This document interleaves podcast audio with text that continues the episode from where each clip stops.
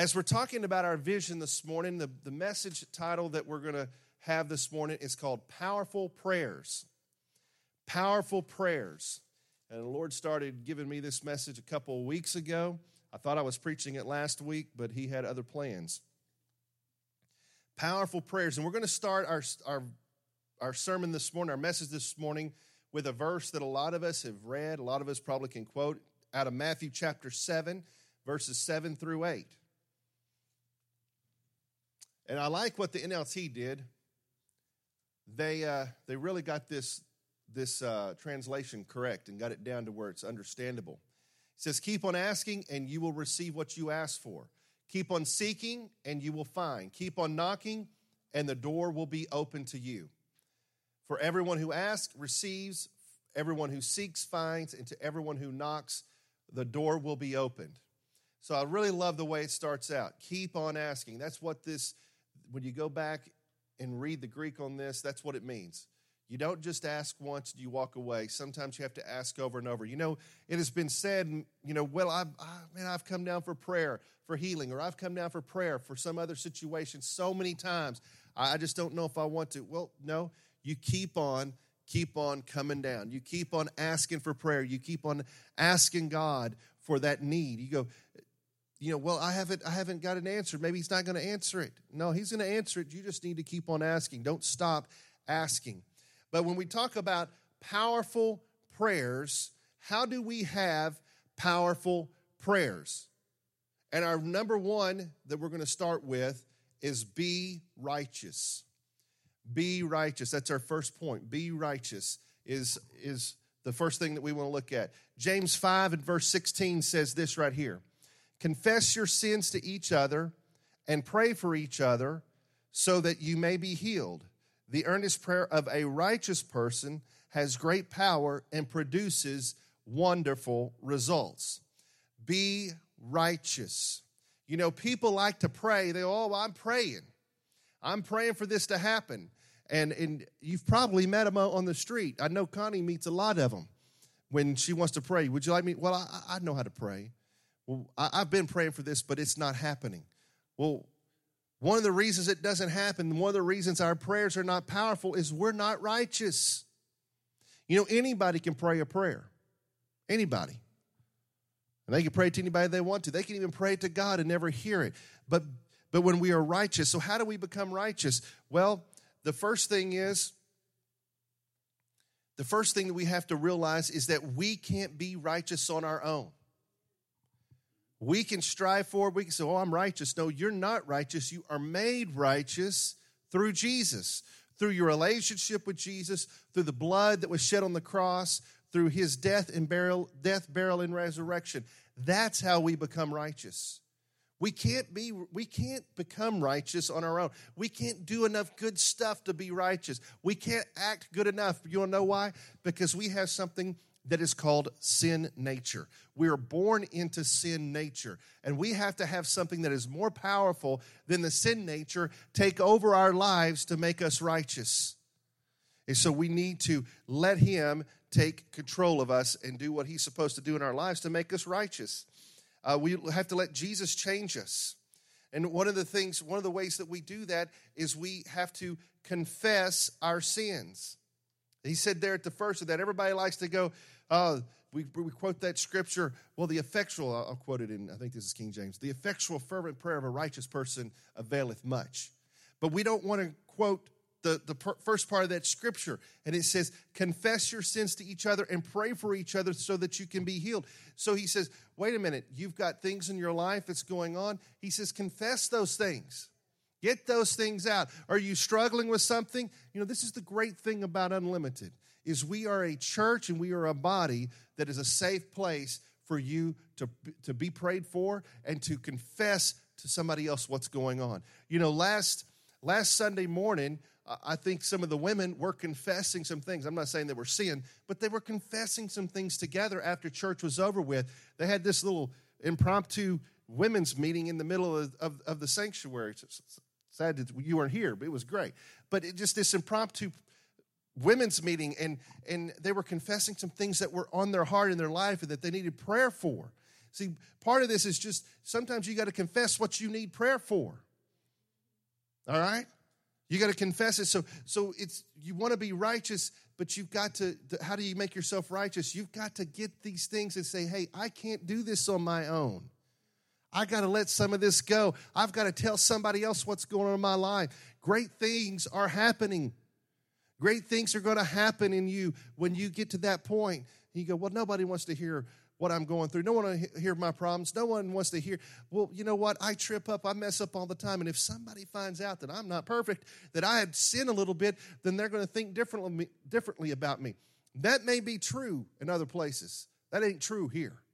Because when you're a family, you're able to come together and you're able to say, I struggle with this. I have to confess this to you because I want my prayers to be answered. You notice he, he even attaches this. He says, Confess your sins and pray so that you will be healed. People go, well, why am I not being healed? Sometimes we need to ask God, what in me is not like you?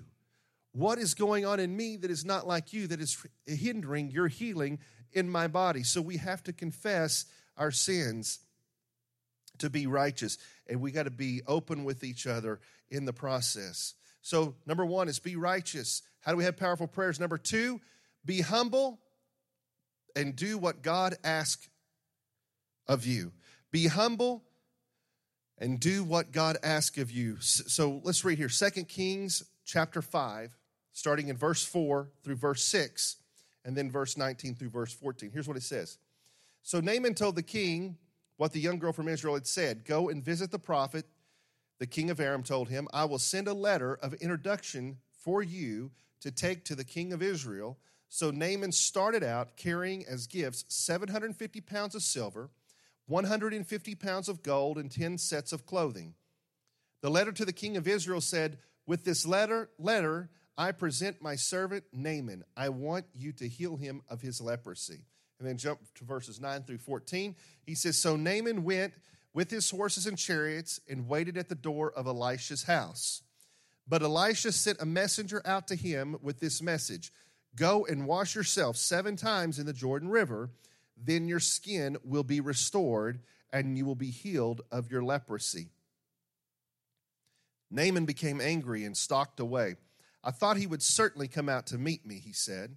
I expected him to wave his hand over the leprosy and call on the name of the Lord his God and heal me. Aren't the rivers of Damascus, the Abana, and the Pharpar, Pharpar better than any of the rivers of Israel? Why shouldn't I wash in them and be healed? So Naaman turned and went away in a rage. But his officers tried to reason with him and said, Sir, if the prophet had told you to do something very difficult, wouldn't you have done it? So should certainly, so you should certainly obey him when he says simply, Go and wash and be cured. So Naaman went down to the Jordan River and dipped himself seven times as the man of God had instructed him, and his skin became as healthy as the skin of a young child, and he was healed. Be humble and do what God asks of you. Notice something here.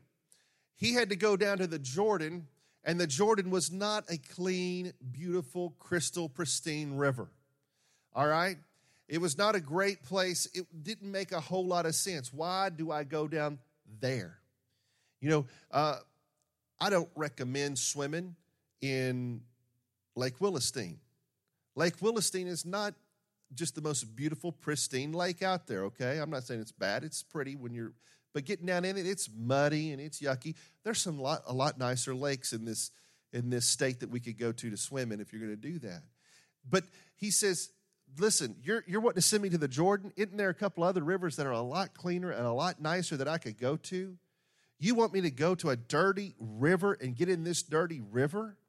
Now, notice another thing is that when he came to the prophet, he brought all kinds of gifts to the prophet.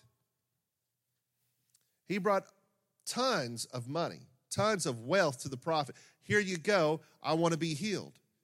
We cannot buy our healing. We can't buy the prayers. You know, there's some teaching out there that says, well, you know, if you will send in a $1,000 and I'll pray over this and, and this will happen. Let me tell you something. That's not scriptural, it's not in the Bible. Now, if God tells you to give a $1,000, then you give a $1,000.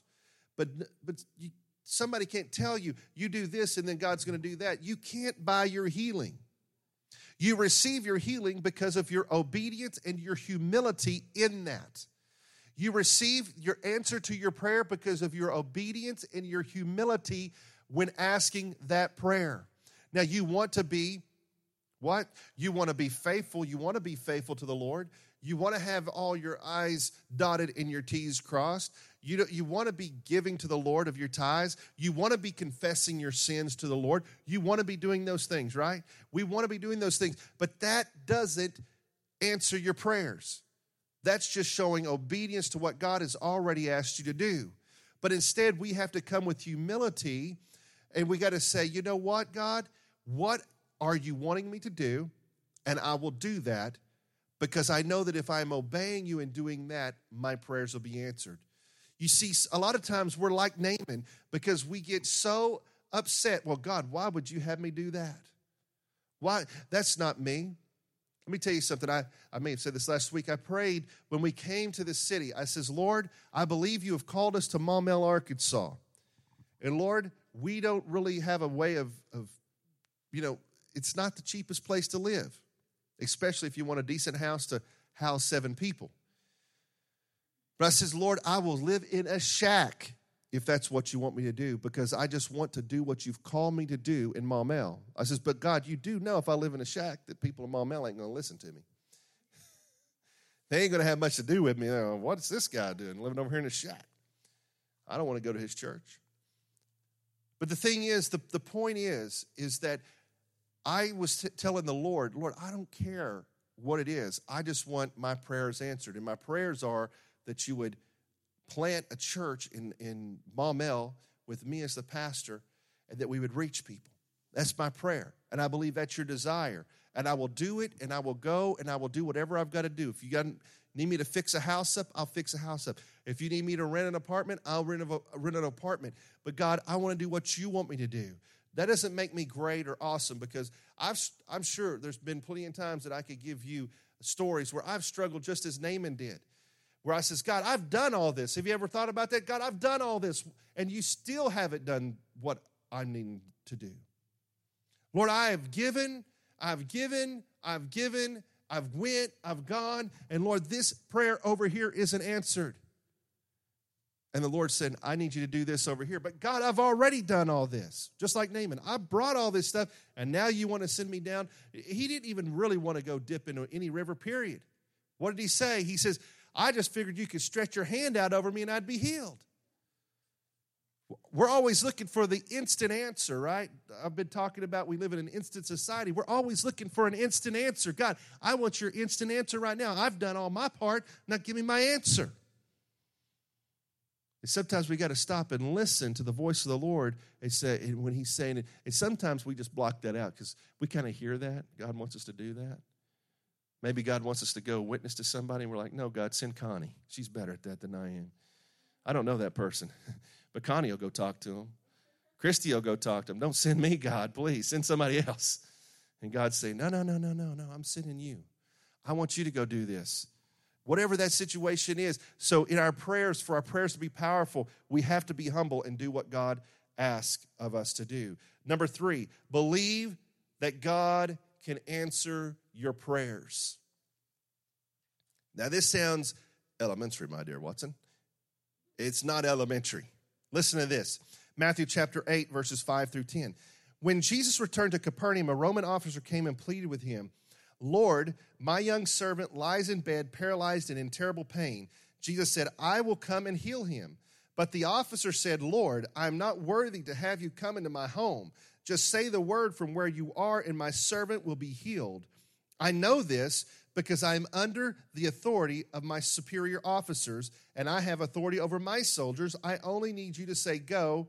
I only need to say, Go, and they go, or come, and they come. And if I say to my slaves, Do this, they do it. When Jesus heard this, he was amazed. Turning to those who were following him, he said, I tell you the truth.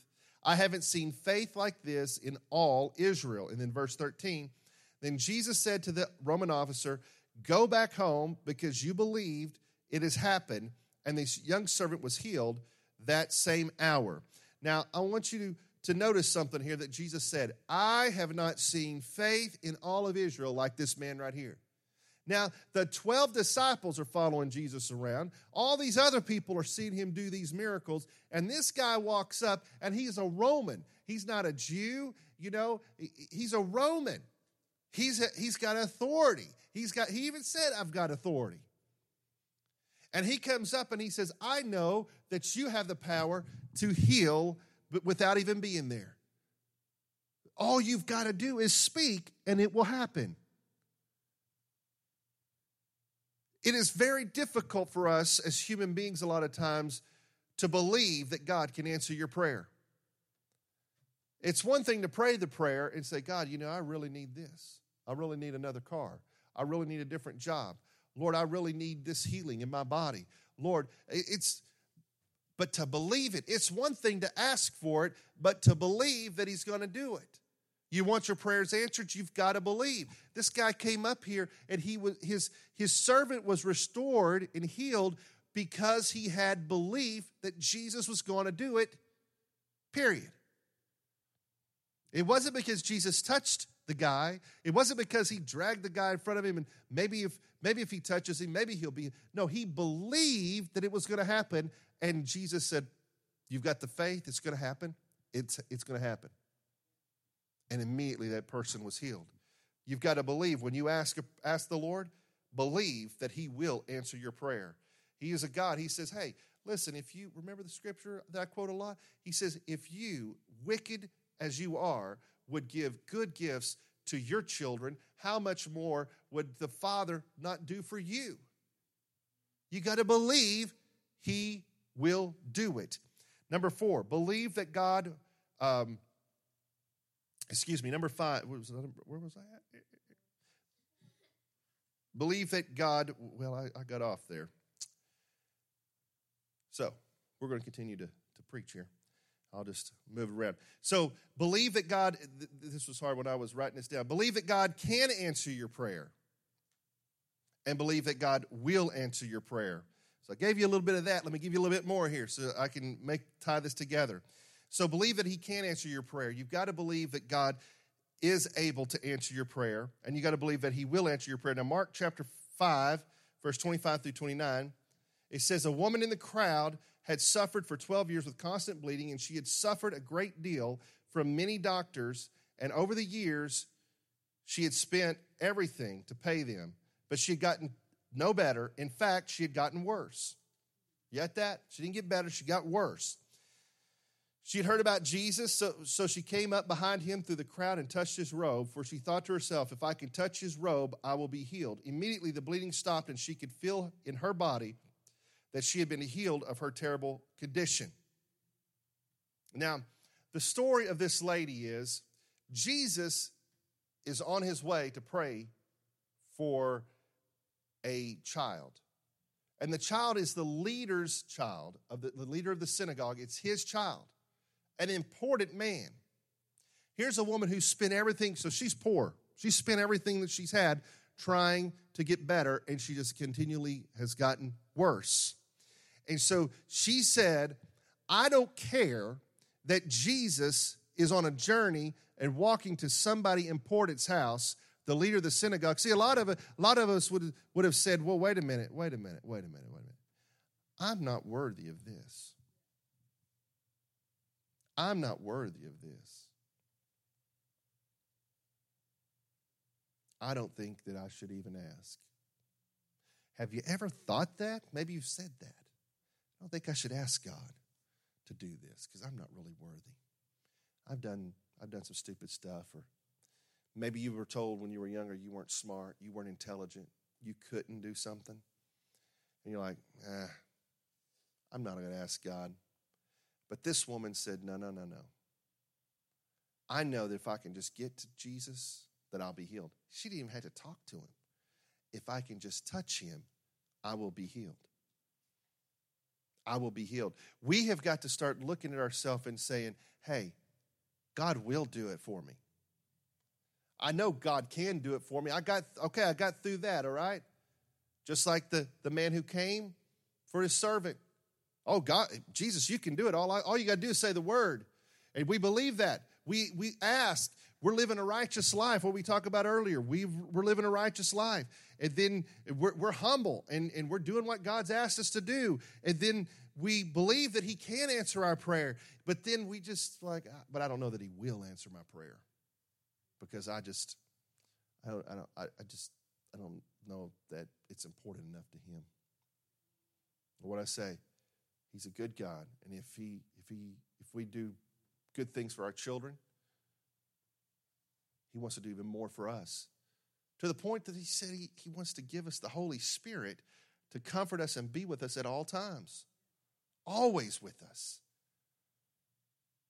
We have to believe that God cares and wants to answer our prayers and that He will do it. We got to get past ourself and past, past the doubt about ourself. Any of you find that it's easier to pray for somebody else's miracle than it is to pray for your own miracle? Somebody needs to be healed. Oh, I could pray for them to be healed. I need to be healed. I ain't going to say a word because I just don't. I, I, I just don't know. When we talked about confessing earlier, it comes down to this right here. Maybe this is where you need to confess and say, I just, God, I just don't even, I doubt sometimes that you will do it for me. I know you can, but I doubt that you will do it for me. And will you take that out of me? And that will you put inside of me that I am a child of the King, that I'm a child of God, as Elise was talking about last Sunday morning that we're a child of God and that He wants to do great things for us. And when we ask Him, He's listening to us. He's listening to us. And He cares about our prayers. And He cares about your tears. He cares about it when you're going through a difficult time in your life. He cares, and He will, and He wants to do that for you. Doesn't matter if somebody else is in front of you. Doesn't matter if they are better, what you consider better than you are. Oh, well, they've done more for God than me, so they deserve it. No, no, no, no. Jesus said to the, even the children, suffer the children to come to me. When the, when the apostles were like, don't even, no, no, no, no, keep those kids back. No, no, no. Let them come to me. I want to hold them, I want to talk to them. And it's the same way with us. If we'll come to the Lord like a child, like a child. Harmony put on her list of things that she wanted for her birthday, and she wanted a Fitbit, and she wanted an MP3 player, and this, that, and the other. And then when she got it, she's like, oh. Number one, Harmony has asked for like two or three years for this stuff, you know, and she never got it. So we go back to our first scripture ask and keep on asking and asking and asking. And then she got it. You know, she said, she goes, well, I put it down, but I didn't think I would get it. I didn't think I would. I've always, I've asked a, number, a bunch of times and I never got it, so I didn't figure I'd get it. I'm, that's the, but that's the attitude we take as a child is that, hey, I'm just going to keep on asking and maybe it'll happen. Hey, we just got to keep on asking God and, and believing that, yeah, I, I deserve it. There's a reason I'm asking because I do deserve it and He will do it for me. When? I don't know, but He will do it for me.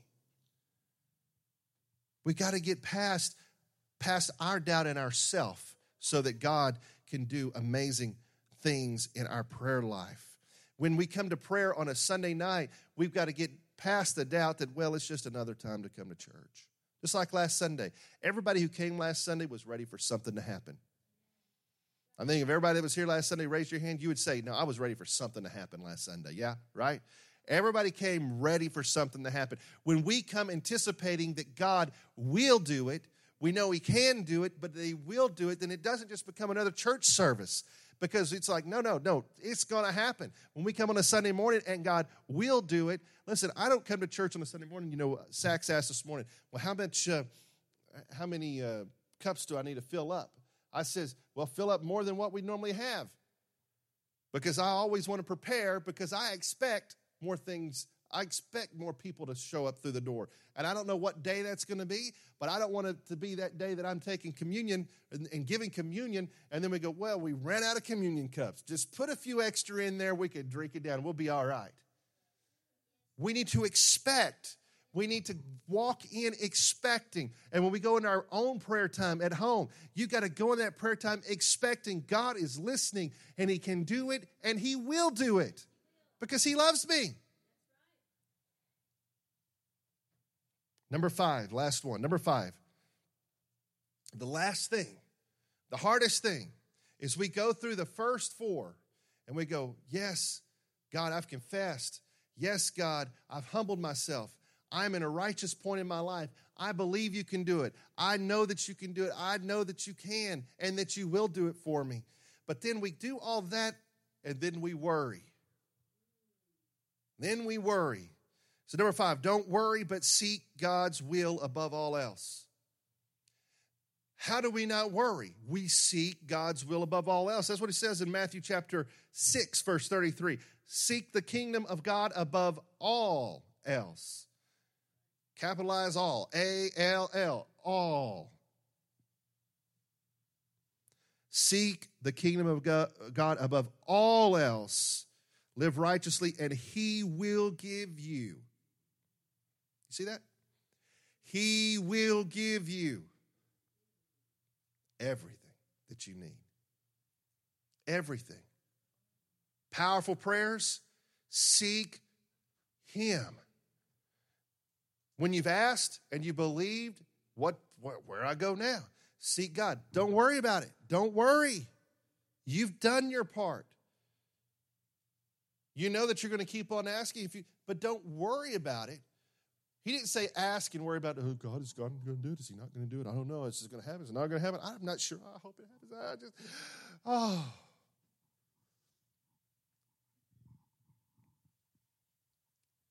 Put an application in, put a resume in for a job a week ago. Monday night, stayed up late, put this application, put this resume in. Now, I could go through every day and go, man, I haven't received an email, I haven't received an email, I haven't received a response. They even they got my email. Oh my goodness, I just don't know. And uh, well, you know, maybe my resume's not good enough. Maybe this, that, and the other, and da, da, da, you know. Or you could go, listen, I've humbled myself. I'm living the way God wants me to live. I believe He can do it. I believe He will do it. I'm not going to worry about it because now I'm just seeking God above everything else because I know that He will give me everything that I need. And whether that thing I was praying for, I need it or not, maybe I think I need it, and maybe I don't need it.